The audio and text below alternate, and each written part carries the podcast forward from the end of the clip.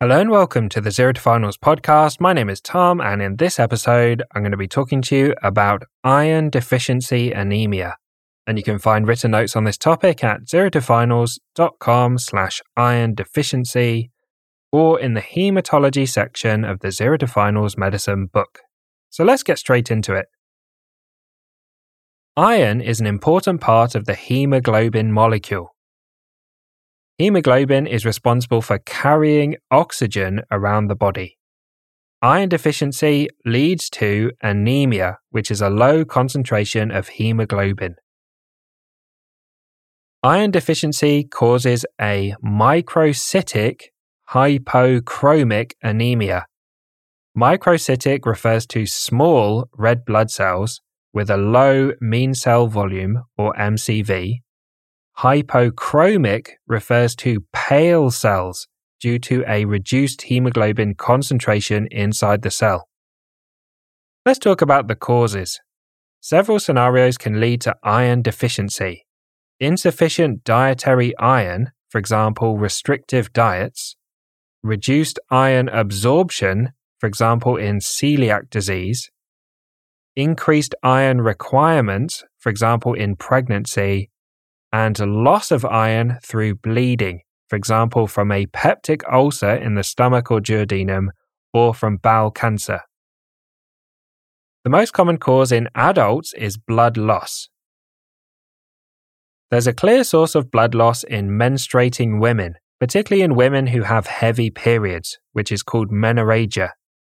In women not menstruating, and in men, the most common source of blood loss is the gastrointestinal tract. This bleeding might be from cancer, for example, stomach or bowel cancer, esophagitis or gastritis, which is inflammation of the esophagus or the stomach, peptic ulcers, inflammatory bowel disease, or angiodysplasia, which are abnormal vessels in the wall of the bowel. Dietary insufficiency of iron is the most common cause in children. During growth, iron requirements often exceed the dietary intake. Pica, which refers to eating dirt or soil, is a common exam presentation for iron deficiency anemia in children. Iron is mainly absorbed in the duodenum and the jejunum. It requires the acid from the stomach to keep the iron in the soluble ferrous or Fe2 form.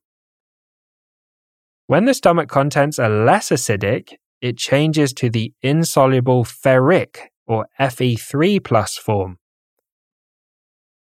Therefore, medications that reduce stomach acid, such as proton pump inhibitors, for example, omeprazole or lansoprazole, can interfere with iron absorption. Inflammation of the duodenum or jejunum, for example, from celiac disease or Crohn's disease, can also reduce iron absorption. Next, let's talk about testing. Iron travels around the blood bound to a carrier protein called transferrin. Total iron binding capacity, or TIBC, is the space for iron to attach to on all of the transferrin molecules combined.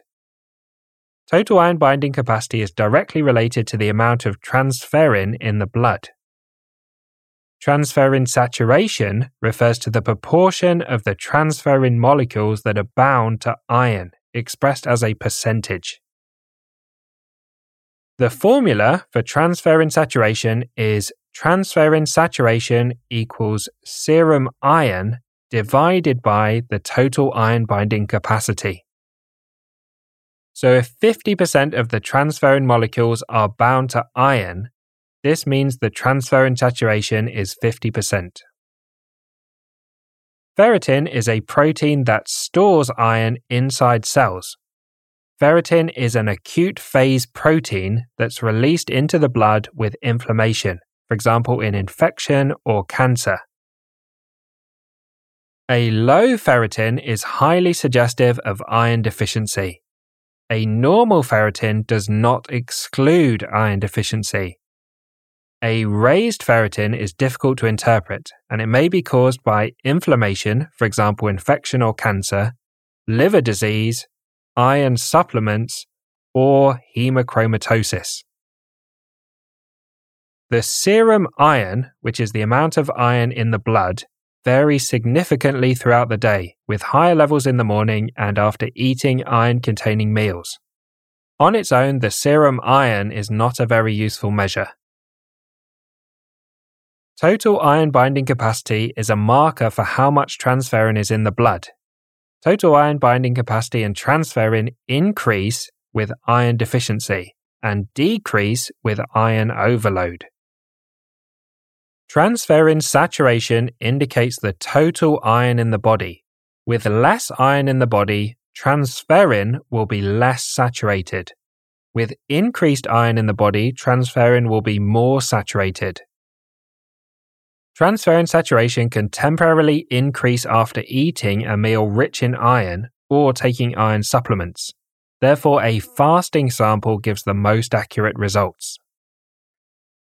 The normal ranges are serum ferritin 41 to 400 micrograms per liter, serum iron 12 to 30 micromoles per liter, total iron binding capacity 45 to 80 micromoles per liter, and transferrin saturation 15 to 50%. Iron overload results in high values of all of these markers except total iron binding capacity, and iron overload may be caused by hemochromatosis, iron supplements, and acute liver damage. And remember, the liver contains lots of iron. Next, let's talk about management. New iron deficiency in an adult without a clear underlying cause, for example, heavy menstrual periods or pregnancy, should be investigated further, including a colonoscopy and an esophago-gastroduodenoscopy, or OGD, for gastrointestinal malignancy. There are three options for treating iron deficiency anemia oral iron, for example, ferrous sulfate or ferrous fumarate, iron infusions, giving intravenous iron, for example, Cosmofer, and blood transfusions in severe anemia. Oral iron works slowly. A rise in hemoglobin of 20 grams per litre is expected in the first month of oral iron treatment.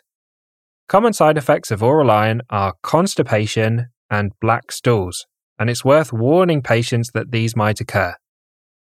Patients with recurrent iron deficiency anemia may benefit from prophylactic supplementation with iron to prevent it from occurring. Iron infusions provide a rapid boost in iron. However, there's a small risk of allergic reactions and anaphylaxis, similar to treating with penicillin.